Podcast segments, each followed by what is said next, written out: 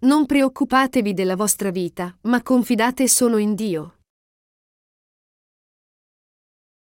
Matteo 6, 25-34 Perciò vi dico, per la vostra vita non affannatevi di quello che mangerete o berrete, e neanche per il vostro corpo, di quello che indosserete. La vita forse non vale più del cibo e il corpo più del vestito. Guardate gli uccelli del cielo, non seminano, né mietono, né ammassano nei granai, eppure il Padre vostro celeste li nutre.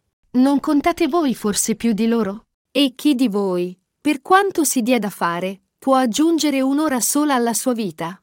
E perché vi affannate per il vestito? Osservate come crescono i gigli del campo, non lavorano e non filano. Eppure io vi dico che neanche Salomone, con tutta la sua gloria, vestiva come uno di loro. Ora se Dio veste così l'erba del campo, che oggi c'è e domani verrà gettata nel forno, non farà assai più per voi, gente di poca fede? Non affannatevi dunque dicendo, che cosa mangeremo? Che cosa berremo? Che cosa indosseremo? Di tutte queste cose si preoccupano i pagani. Il Padre vostro celeste infatti sa che ne avete bisogno.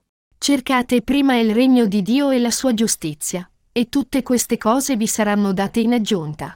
Non affannatevi dunque per il domani, perché il domani avrà già le sue inquietudini. A ciascun giorno basta la sua pena. Anche noi, i rinati, siamo propensi a preoccuparci del futuro anche dopo aver ricevuto la remissione dei peccati. Queste sono preoccupazioni tipo come vivrò d'ora in poi, cosa mangerò, cosa devo fare per vestirmi, cosa devo fare per fare soldi, e come devo vivere. In questo modo, nei nostri cuori, noi ci preoccupiamo per il futuro. Io vedo che quelli fra i rinati che sono ancora giovani sono propensi a preoccuparsi del resto delle loro vite perché non comprendono che Dio li aiuta e non hanno sperimentato che Dio guida la loro strada. Naturalmente, è del tutto naturale che noi ci preoccupiamo poiché siamo esseri umani. Chiunque nasce in questo mondo lavora duramente per se stesso. Essi non vivevano mediante la fede in Dio, e avevano l'abitudine di vivere confidando sui propri sforzi e la loro forza, così anche dopo essere rinati, la prima cosa di cui si preoccupano è cosa devono mangiare, cosa devono bere e come devono vivere. Tuttavia, il Signore ci dice a cosa devono pensare prima i rinati. Cercate prima il regno di Dio e la sua giustizia. Egli dice, Cercate il regno di Dio, la giustizia di Dio. Prima unitevi con la Chiesa e cercate l'opera che compie l'opera di Dio, il suo regno e la salvezza degli uomini. Pregate. Poi, io sazierò tutti i vostri bisogni nei settori della carne come cosa mangiare, cosa bere e come vivere. Anche io pensai al mio futuro appena fui liberato dai peccati. Come vivrò? Cosa mangerò? Cosa indosserò? Cosa farò per guadagnarmi da vivere? Io mi preoccupavo di queste cose. Se ci fosse stata una certa serie di cose da fare, allora avrei potuto farla, ma se non c'erano certe cose fisse, non sapevo cosa fare. Quelli che avevano risparmiato del denaro prima di ricevere la remissione dei peccati possono essere meno confusi. Tuttavia, uno che è stato solo in accademia prima di ricevere la remissione dei peccati come me è ancora più confuso. Io non potevo non preoccuparmi su come vivere in questo mondo. Anche i fratelli e sorelle giovani nella nostra Chiesa, che sono studenti o principianti nel mondo reale, potrebbero essere scoraggiati dal pensiero di come possono vivere in questo mondo. Cosa mangeremo? Cosa indosseremo? Ci sono molte di queste preoccupazioni. Tuttavia, il Signore dice a tutti noi, non preoccuparti di queste cose. Questo è ciò di cui quelli che non sono ancora rinati si preoccupano. Allora noi possiamo avere il cuore nella nostra mente. Nostro Signore è proprio incompetente sulle nostre situazioni. Questo è un problema di realtà, e come possiamo noi non preoccuparci di questo? I problemi di cibo, abbigliamento e dimora dipendono da ciò proprio ora. Come possiamo non preoccuparci di questo? Tuttavia, il Signore ci dice decisamente, è di questo che si preoccupano i gentili. Non preoccupatevi di come potete vivere. Pensate alla giustizia di Dio prima e vivete la vostra vita portando avanti la sua giustizia. Il Signore dice, guardate gli uccelli del cielo, non seminano, né mietono, né ammassano nei granai, eppure il Padre vostro celeste li nutre. Non contate voi forse più di loro? Veramente, se noi crediamo in quello il Signore disse, non c'è niente che possiamo affermare contro di Lui. Noi ci preoccupiamo delle nostre vite, ma il Signore ci rimprovera con parole dirette. Non preoccupatevi dei beni materiali. È questo che chiedono i gentili. È questo che chiedono quelli che non sono rinati. Considerate i gigli del campo, come crescono. Essi non lavorano e non filano. Se Dio veste così l'erba del campo, che oggi c'è e domani verrà gettata nel forno, non farà assai più per voi, gente di poca fede? Cari fratelli cristiani, come crescono i gigli nel campo? Nasce automaticamente un germoglio e cresce e fiorisce. È perché Dio li semina, dà loro la luce del sole secondo il loro bisogno, e dà loro pioggia e li fa fiorire. Il Signore dice che Dio si prende cura di questa erba del campo, allora quanta più cura si prenderà di te, che sei giusto. Cari fratelli cristiani, c'è molta differenza tra le preoccupazioni che abbiamo e la sicurezza che viene dalla parola di verità di Dio. Noi siamo preoccupati del nostro futuro ora, ma non c'è molto che possiamo dire poiché egli ci azzittisce semplicemente dicendo, osservate i gigli del campo. Dio dà la luce del sole e la pioggia per far crescere i gigli così bene. Allora, non avrà cura di noi, che siamo suoi figli. Abbiate la fede che confida in Dio. Allora potete comunicare con Dio. Cosa dobbiamo fare per comunicare con Dio? Non c'è altro modo tranne credere nella parola di Dio. Quando noi crediamo nella sua parola così com'è, possiamo comunicare con Lui mediante la fede. Se Dio dice questo, quando noi crediamo in Lui secondo la sua parola che Dio mi rivestirà, nutrirà, mi aiuterà a vivere, noi possiamo rapportarci a Dio e diventare una sola cosa, essere in grado di comunicare con Lui, ed avere risposta come nostra fede. Osservate i gigli del campo. Avete fede che confessa così? Dio ha fatto venire fuori i gigli del campo. Io faccio parte del popolo di Dio, e Dio è mio padre e pastore, così io credo che Egli mi nutrirà e vestirà. Il solo modo per scuotere le preoccupazioni è credere. Dio, io credo in te. Non ci sono altre parole che queste davanti a Dio. Non ci sono altre parole che possiamo dire. Cari fratelli cristiani, quando il Signore dice una cosa, possiamo affermare qualcosa di diverso contro questo? Nel passaggio scritturale odierno, Dio ci promette che provvederà a tutto quello di cui abbiamo bisogno quando cerchiamo prima il suo regno e la sua giustizia. Quando rapportiamo questo passaggio a noi mediante la fede, non possiamo dire altro. Noi non possiamo dire altre scuse oltre al fatto che non abbiamo fede. Io posso far crescere i gigli del campo. Allora non posso nutrire te? Io posso far crescere una pianta annuale. Allora non posso far crescere i miei figli? Ora, credete in lui.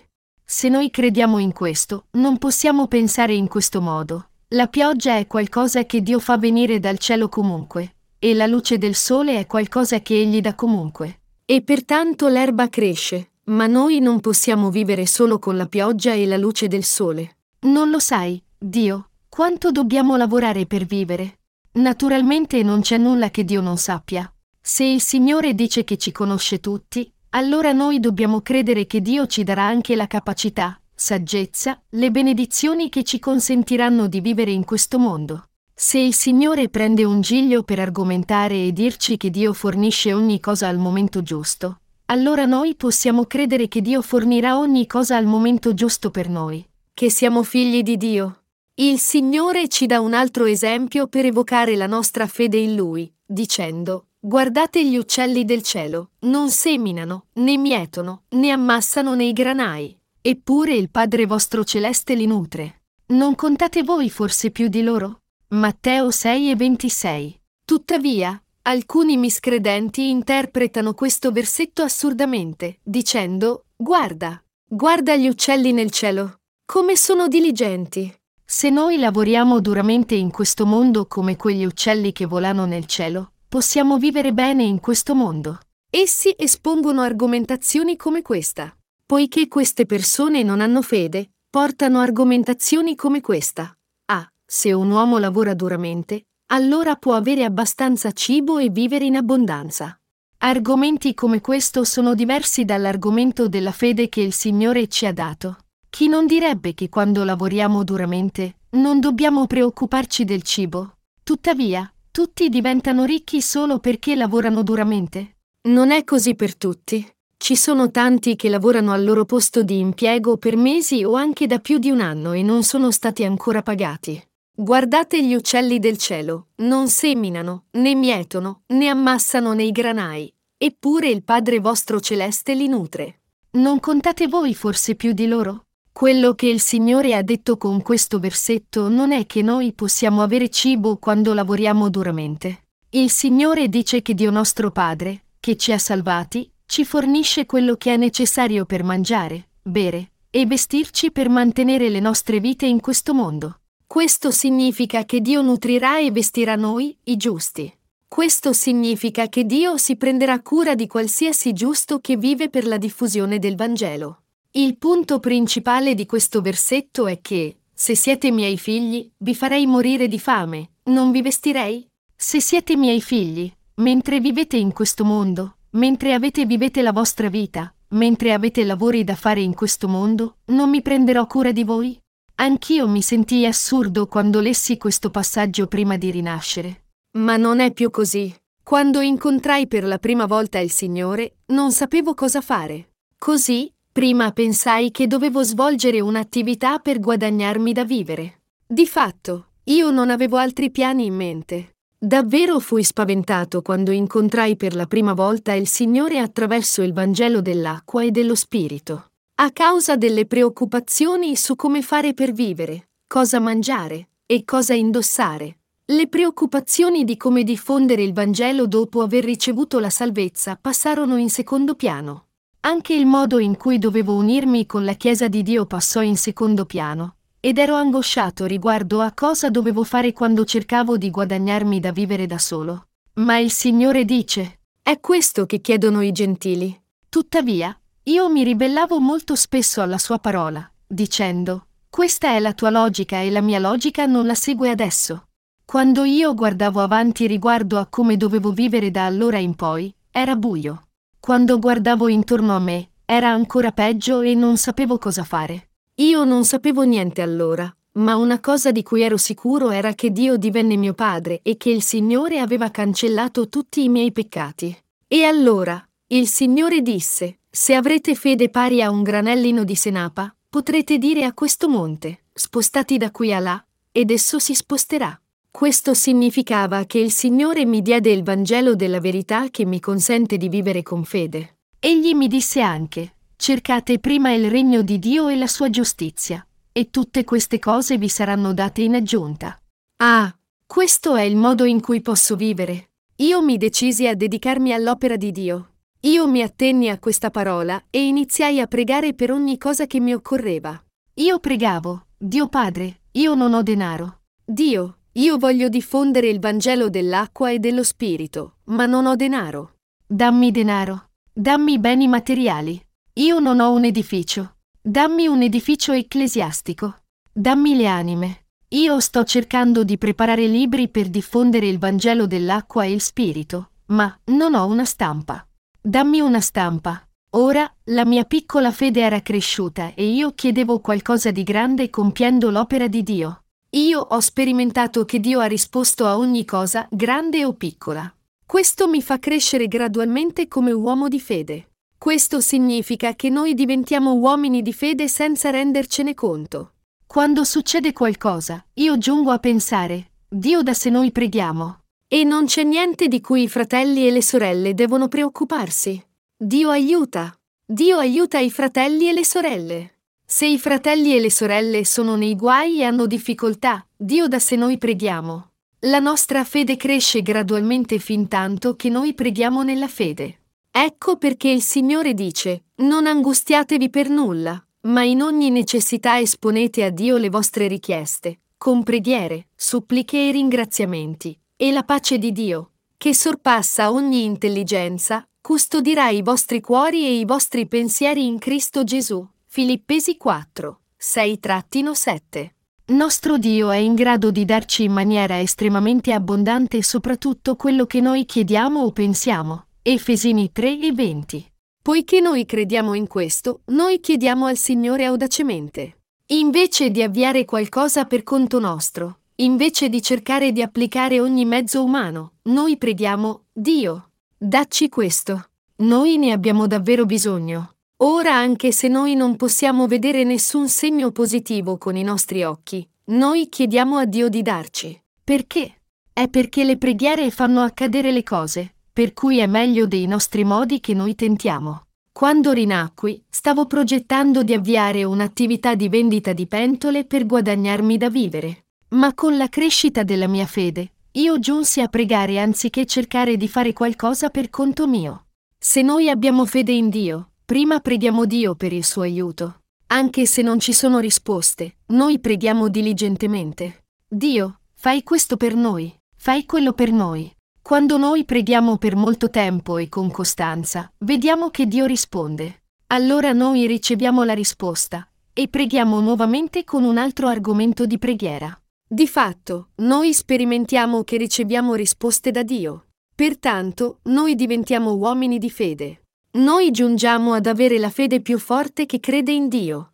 Noi giungiamo a credere decisamente che il Signore ci nutre, ci riveste e ci fa vivere. Quando noi viviamo per la giustizia di Dio, sviluppiamo la nostra fede in Dio.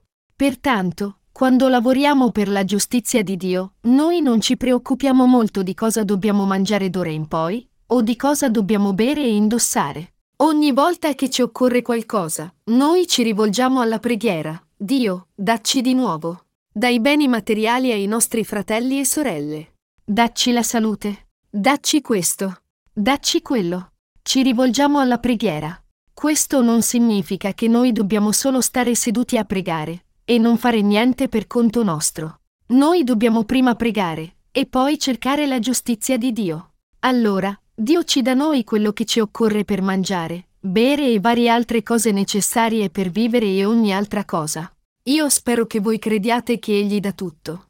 In realtà, noi abbiamo potuto vivere e compiere la sua opera bene finora perché Dio ha fornito ogni cosa per noi. Pertanto, anche per il futuro, Dio darà davvero a noi giusti quello che ci occorre da indossare, mangiare e bere, che è essenziale per le nostre vite.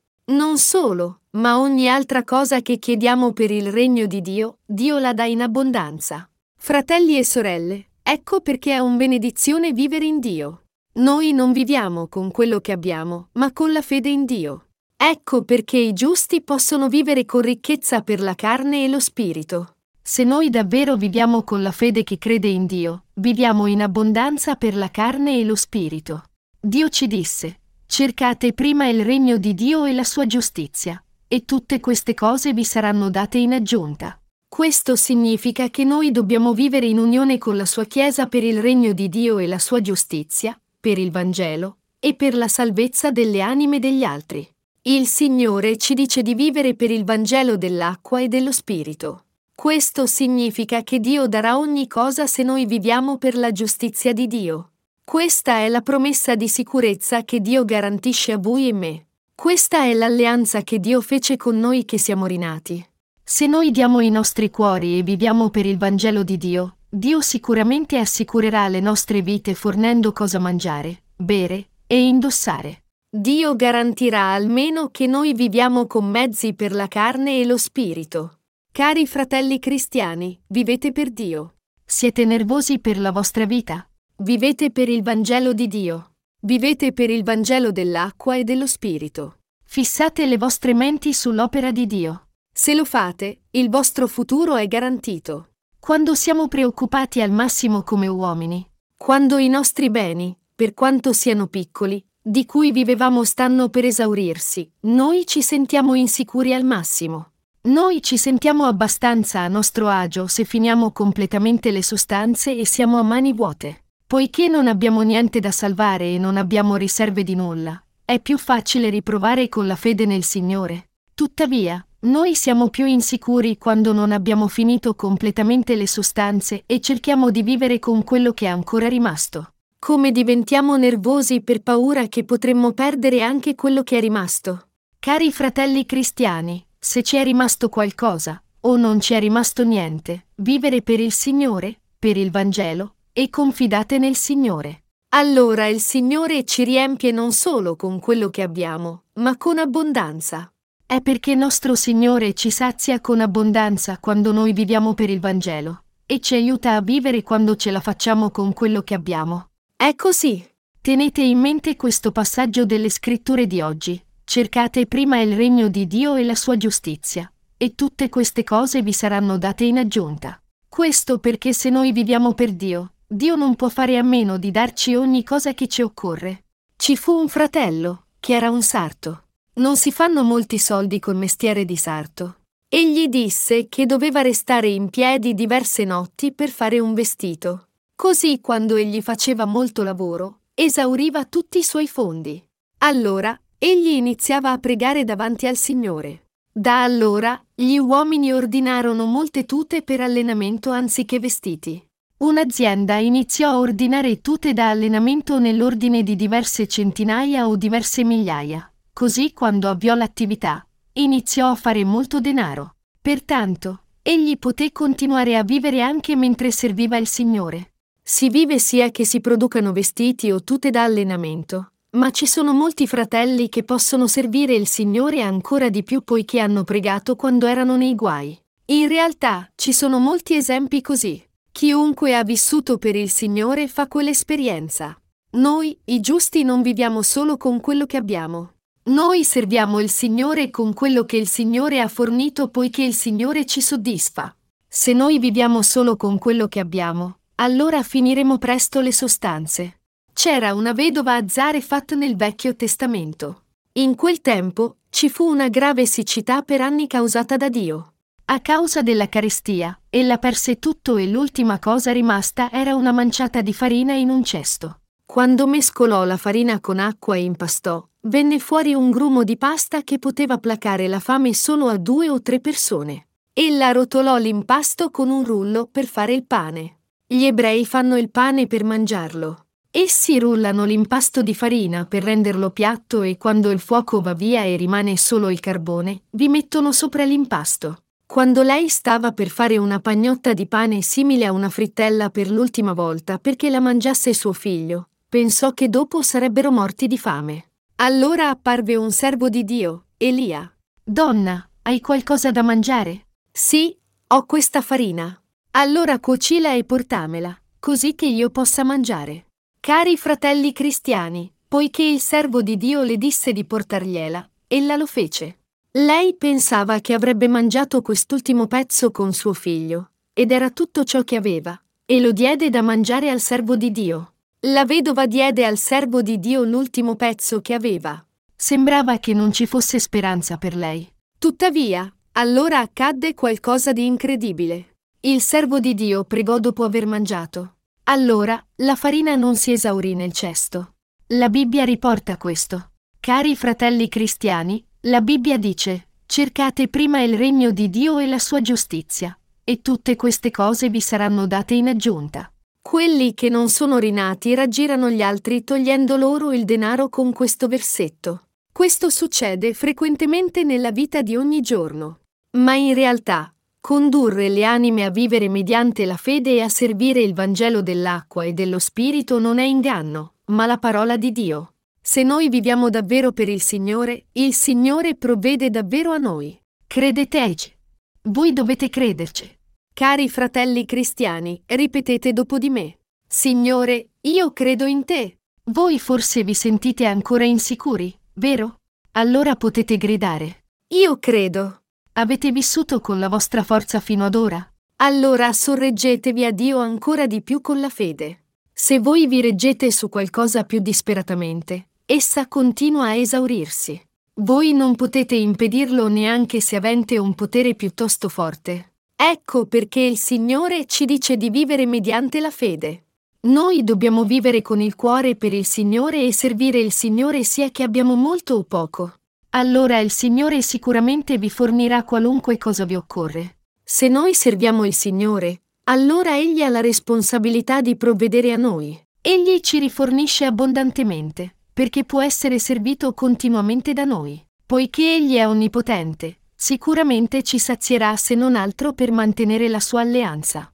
La nostra vita non dipende dalla nostra volontà, ma dalla nostra fede. Noi, i servi di Dio come pure tutti i fratelli e sorelle, dobbiamo vivere mediante la fede la fede che sperimenta quello che Dio ha fatto per loro quando essi vissero per il Signore. Se noi viviamo per noi stessi, la nostra fede non può crescere. Quando noi viviamo per il Signore, la nostra fede nel Signore può crescere gradualmente. Cari fratelli cristiani, sapete che le benedizioni di Dio sono come una gratifica per gli uomini che vivono mediante la fede? Una gratifica è qualcosa che viene dato in aggiunta al solito o al previsto. Dio dà molte gratifiche oltre alla sua salvezza. Noi viviamo perché Dio ci dà molte benedizioni come gratifica. Se Egli non ci dà gratifiche, ma ci dà solo quello che ci meritiamo, allora non possiamo vivere. Se noi riceviamo solo quello per cui lavoriamo, i pigri non morirebbero tutti. Dio dà molte gratifiche, e questa è una parte delle sue benedizioni. E noi viviamo insieme a Dio che ci dà la sua grazia. Pertanto, noi viviamo mediante la fede che crede in Dio, che ci ha salvati.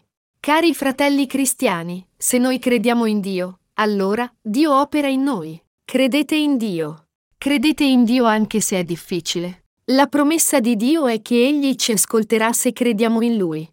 Cercate prima il regno di Dio e la sua giustizia, e tutte queste cose vi saranno date in aggiunta. Sperimenta come Dio ti dà tutte queste cose mentre vivi. Intendo dire che devi sperimentare come Dio adempie, come provvede a te.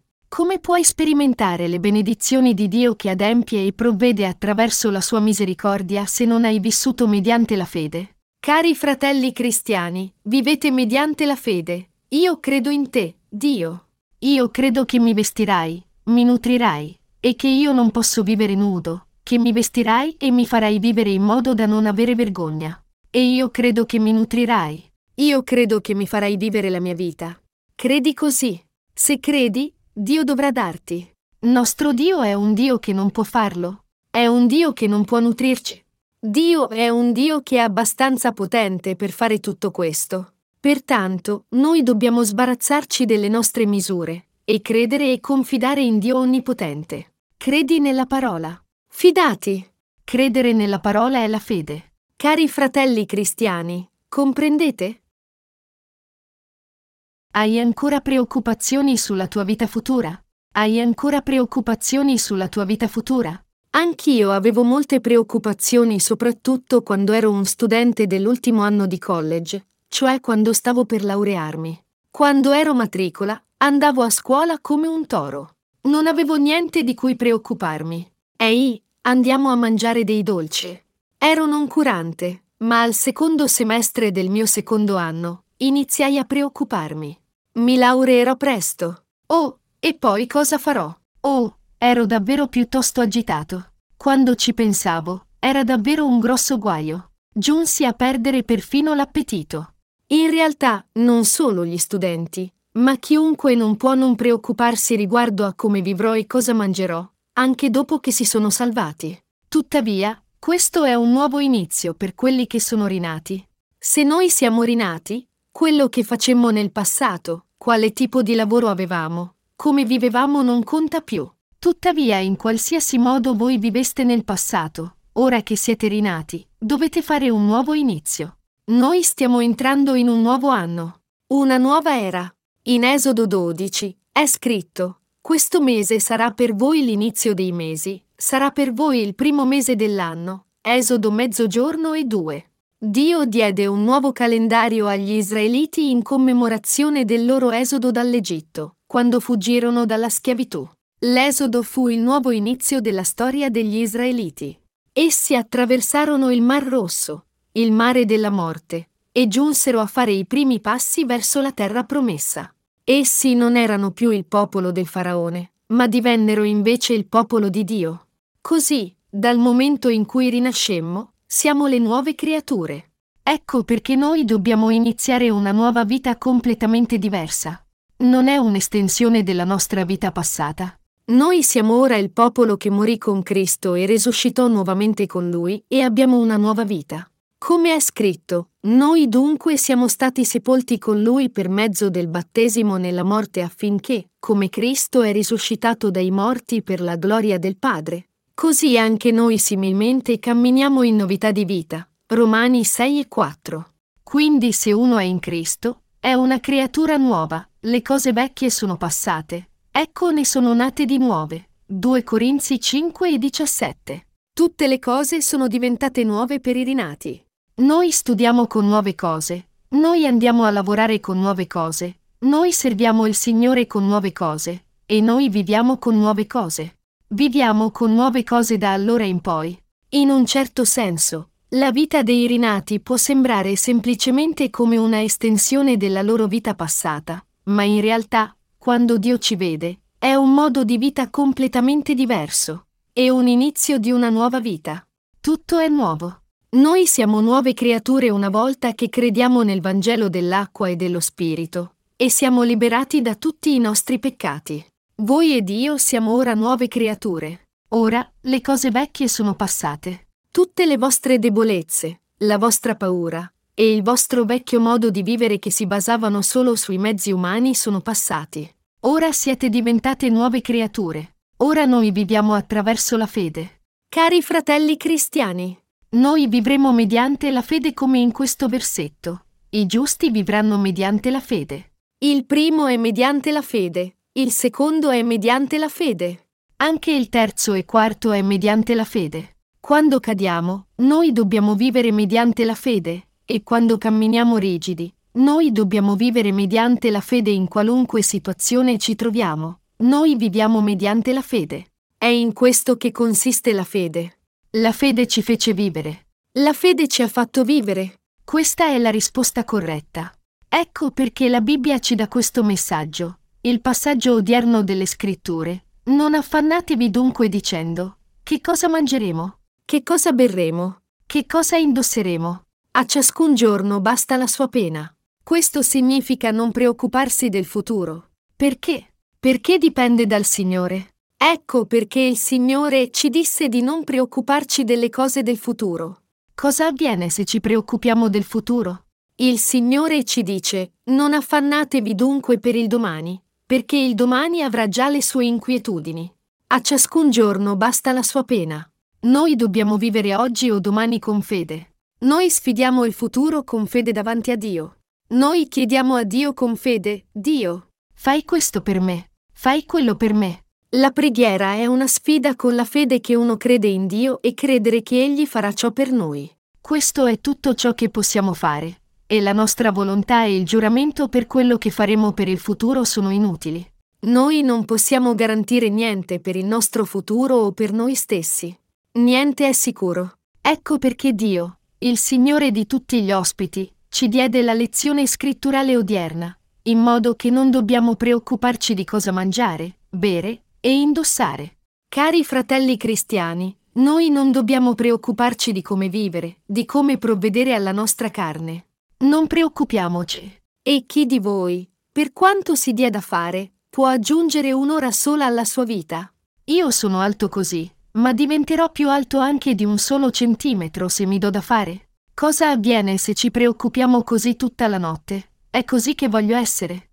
Non c'è niente che funziona per il fatto che noi ci preoccupiamo. Guadagniamo il pane o guadagniamo denaro? Noi non dobbiamo essere ansiosi di nulla, ma in tutto, mediante la preghiera e le petizioni presentare le vostre richieste a Dio. Pregate fervidamente e chiedete con fede in Dio. È questo che dobbiamo fare. Credere e pregare sono ciò che dobbiamo fare. Se siete preoccupati, chiedete aiuto a Dio. Abbiate fiducia in Dio. Fratelli cristiani, vivete la vostra vita credendo in Dio. Comprendete? Sì. Noi viviamo se crediamo, ma moriamo se non crediamo. Cari fratelli cristiani, se non credete in Dio, morite. Se vi basate su tutti i possessi che avete, si esauriranno. Proprio come il baccello si apre e i piselli fuggono via, i possessi vanno via. Quanti piselli ha un baccello? Ha cento piselli? No, ha solo quattro o cinque piselli. Cari fratelli cristiani, riflettiamoci. Potete vivere la vostra vita intera solo con quello che avete, per esempio il vostro potere, la vostra capacità, la vostra salute, E la vostra ricchezza? Intendo dire che voi dovete conteggiare se potete o no adempiere a tutti gli obblighi umani verso i vostri figli e i vostri genitori. Cari fratelli cristiani, potete farlo? Per quanta ricchezza abbiamo, se la nostra vita si basa solo su quello, non possiamo vivere. Allora di cosa abbiamo bisogno? Abbiamo bisogno di avere fede in Dio e nella Sua parola. C'è una cosa che davvero voglio gridarvi. È di credere solo in Dio. Anche se non potete vedere Dio con i vostri occhi, e avere fede in Lui sembra troppo infondato, dovete credere in Lui. Credete in Lui. Questo è tutto. La Bibbia afferma, Or la fede è certezza di cose che si sperano, dimostrazione di cose che non si vedono. Infatti per mezzo di essa gli antichi ricevettero testimonianza. Ebrei 11.